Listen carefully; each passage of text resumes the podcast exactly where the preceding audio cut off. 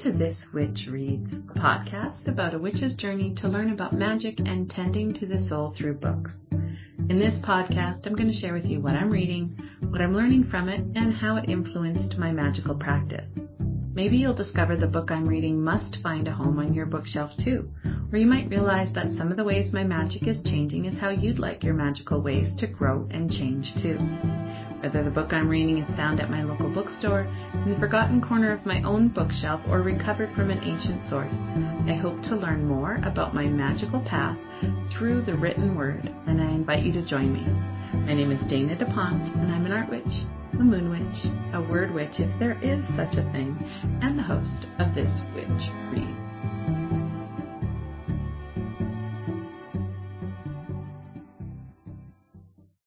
This episode, I want to share with you the magical journey Cyndi Brannen's book, Entering Hekate's Cave The Journey Through Darkness to Wholeness, took me on. I'm going to share with you why I chose this book to be my first book in the podcast, what I loved about the book, what I struggled with, how it influenced my magical practice, some of my favorite quotes, and finally the magical words or phrases that made me swoon. By the way, let's always carve time out of our busy lives to swoon over words, okay? The reason why I swooned over a few words was because Cyndi also shares some beautiful names for the Dark Queen. I couldn't help but collect and list off a few for you so you could listen to them and get carried away by the magic of those names like I did. So you can look forward to that as well.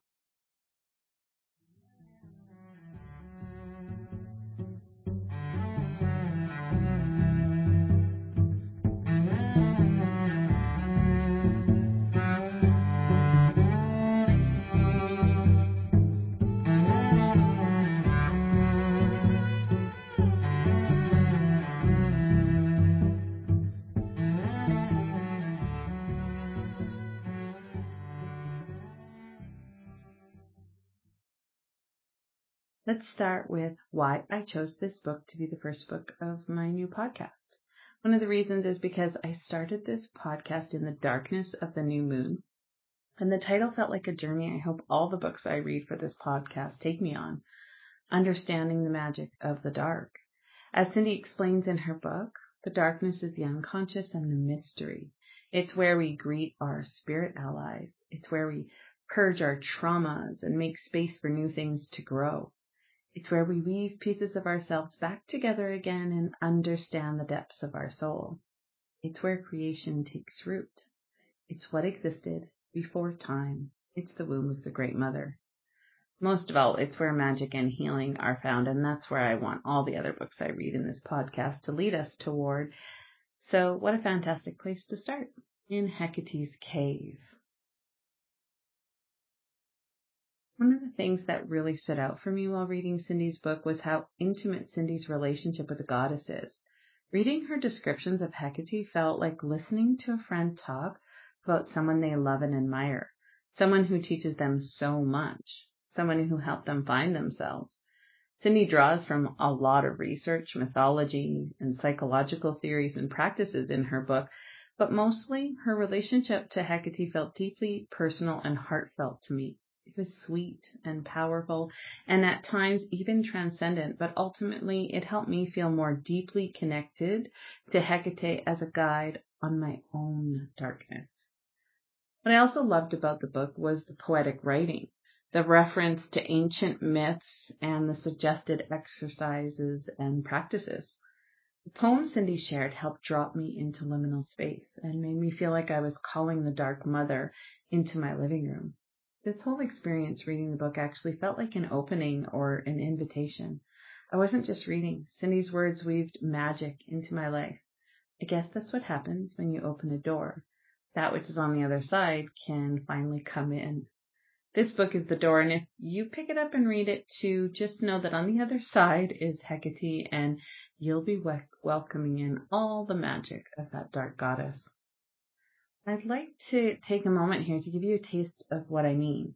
In her book, Cyndi shares the various titles and descriptive phrases that were used in ancient texts to describe Hekate and other dark goddesses. She also uses her own lyrical descriptions in the poems she peppered throughout her whole book.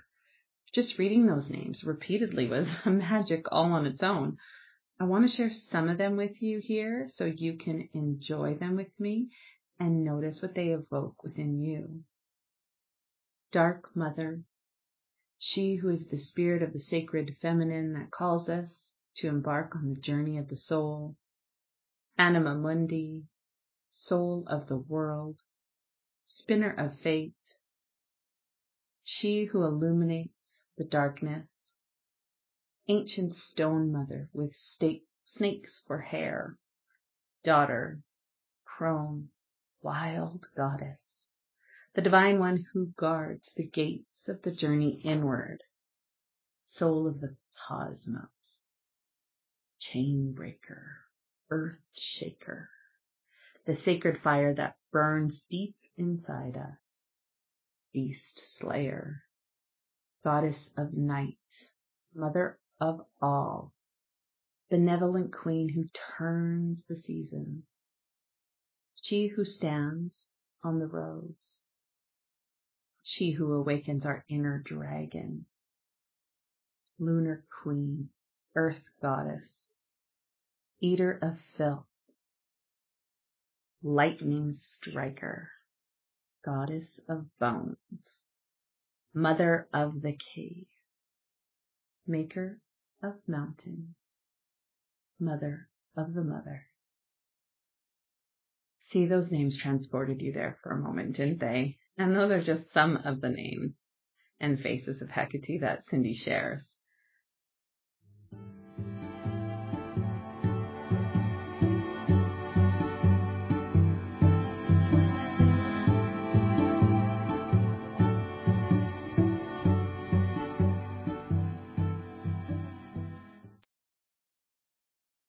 Things I hope to do with this podcast is deepen my magical practice. As a solitary witch, I don't congregate with a lot of other worshippers every week. I don't sit at a pew and learn from someone standing at a pulpit. At this point in my journey, deepening my faith and my practice happens from following witches I love. There are more ways um, to deepen my spirituality, of course, because of the point of recovering I'm on though in my health journey, the ways I'm doing them right now are just the ones that are gentlest for me to grow and heal. And right now that can be found in books. Cyndi's book helped me embrace the complexity inherent within myself and the goddess and the deities I pray to. That was really refreshing. It's actually one of my favorite things about being a witch. There's such a reverence for the many aspects of life, including death and destruction, my faith doesn't have to be rainbows and sugar. It can be bones and sticks and oozing wounds and painful memories too. We are all things. We are light and dark. We are creativity and we are destruction. We are beautiful and ugly. I don't have to see myself or anyone else as good. I can see the mess we are and not feel guilty or shameful about it but instead just face it with an honest gaze that is strong enough and hopefully mature enough to keep looking. Even on a subconscious level, just reading all the names Cyndi shares of Hekate and the goddess deepened that truth for me. There's an invitation for transformation and healing that I struggled with though while reading Cyndi's book, not because I disagree with it, I struggled with it because I haven't been able to live that way yet. On page 52, Cyndi shares Zen Buddhist Roshi Joan Halifax's quote about having a soft front and a strong back. The quote explains, and Cyndi goes on to explain how instead of having a strong back, many of us have a defended front shielding a weak spine reading this was a little like someone slapping me on the cheek. It jarred something awake. I relate so much to that description. In some relationships, I'm heavily shielded that you'd think I was preparing to fight a dragon, and my spine has been anything but strong in so many of my relationships. My trauma response had me freezing or collapsing whenever conflict showed up. I couldn't set boundaries or speak up or disagree. Instead, I shrunk and rolled up inside myself like an armadillo. I still have so much work inner work to do here. Cyndi further described how being too shielded prevents us from being open to believing in ourselves. Like, I really had never thought of it that way, but I can see how very true that is. When I shield myself or shrink on some level, I think of myself as weak, small, meek. I'm not in my power, my wisdom, or my strength.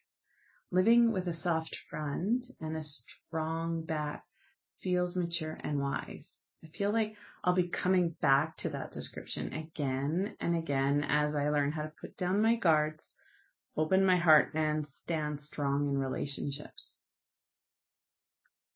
Cyndi shares a lot of magical practices in her book, as I'm sure will be the case for you if you read the book too. Some of them I wanted to take my time with, and others I just wanted to read through. The ones that stuck were pulling two tarot cards in the morning.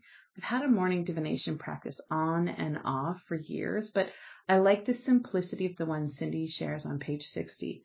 The way I do it is a little different than she suggested, but only slightly. I pull one card to see what I need to see about the day ahead and another card to show me what I need to avoid. I also started painting altars in my art journal because on page 17, Cyndi described how altars of Hekate were often built on a tray. And in my mind, I thought, it's better than a tray in your magical art practice, Dana. Oh yeah, your art, your art journal. So yeah, now I'm in love with painting altars in my art journal, and I even included my process in one of my online classes. On page 19, Cyndi describes the sacred fire and the symbolism of candles, which inspired me to start painting lighted candles with flickering wicks in my art journal. Now every time I want to pray for myself or someone I love, I paint a candle. This reminds me of the way my grandmother lit a candle every time she prayed and the way she and her daughters, which is my mother and her nine sisters, would light candles when someone needed help. My mother also taught me to light a candle every time I sit and talk with my angels, as if lighting the candle was like letting them know I wanted them to be near. Reading Cyndi's description of her candle rituals inspired me to carry on my family's tradition of candle magic in my own way which of course involves paint and paper because that's where my magic tends to live on the pages of my art journal. So yeah, now painting candles while I pray is a thing.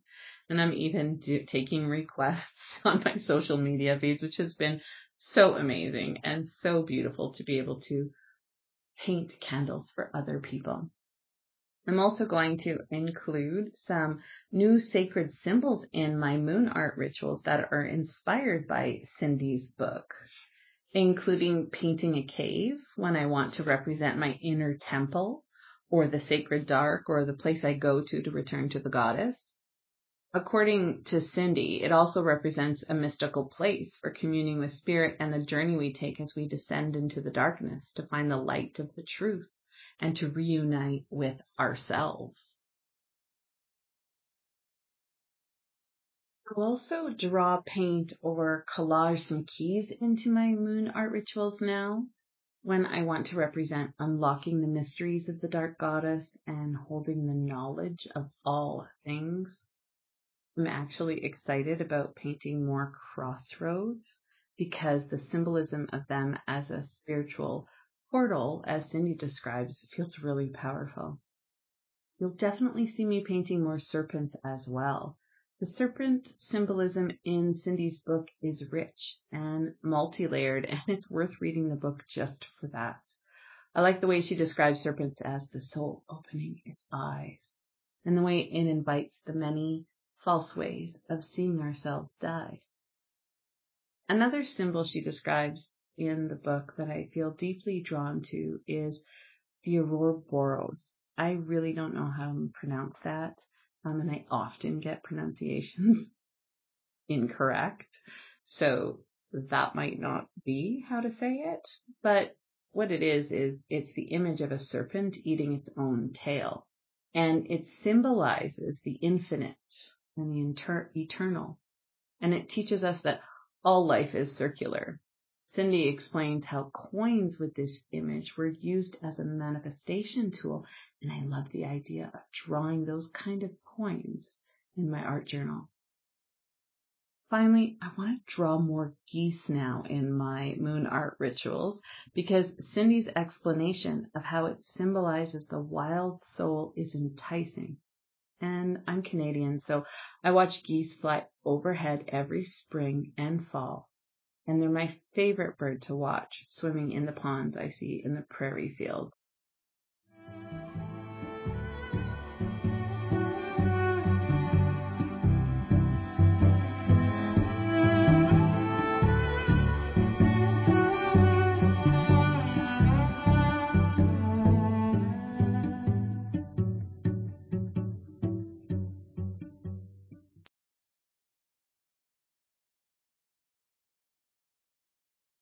Personally, I think one of the most enjoyable ways to get a feel for a book is to savor, savor some of its more delicious or meaningful phrases.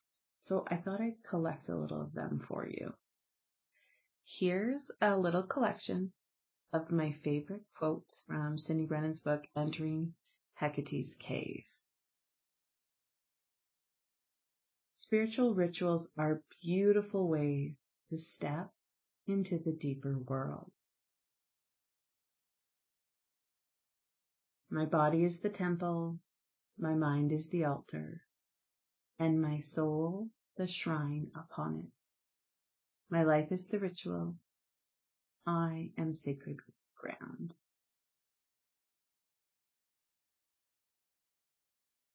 It is expected that we fear the dark when we've buried so much in there. Embracing our sacred wildness means accepting uncertainty. Transformation is hard, but it's the kind of hard that is worth it. Let your younger self know that it is held and heard, allowing it to take up space it was long ago denied. Give it a seat on your inner council and listen to it.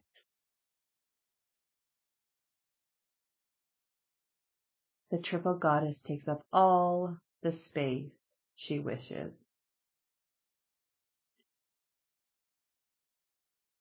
The road always knows where it's going, even though we pilgrims who travel it may not.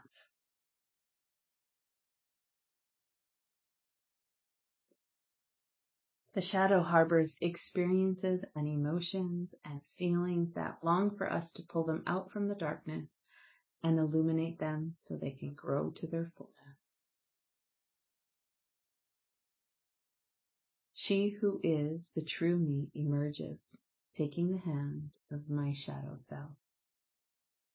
And then, of course, I had to collect a few quotes about the moon because me and the moon we're like besties. Washed in the truth of moon essence, born anew. The moon adorns me, casting about my being a robe of pure light in the darkest night. The moon has always been my companion, the one to whom I reveal all my secrets. When nobody else was there, the moon listened to my troubles and offered me solace. If you want to see the pages that those quotes come from, you can visit my blog and check out those references. As a writer and an artist and a lover of beauty, I just also have to share with you the words and phrases in entering Hekate's cave that made me swoon. This book was obviously written by a poet. So sometimes when I'm reading, I just have to stop and celebrate how fantastic or magical a pairing of words are. My favorite in this book were reside in the temple of good enough, journey inward, roses of fire, serpent goddess, throne of bones, cauldron of rebirth, a robe of pure light, lunar quest. Can I sign up for one of those, please? And my absolute favorite, dine on darkness. Well, that was my journey with Sandy Brannen's book, Entering Hekate's Cave. I hope you enjoyed that little journey. And if you end up reading it, let me know. Send me, drop me an email and share your thoughts or your experience with the book. I'd love to hear it.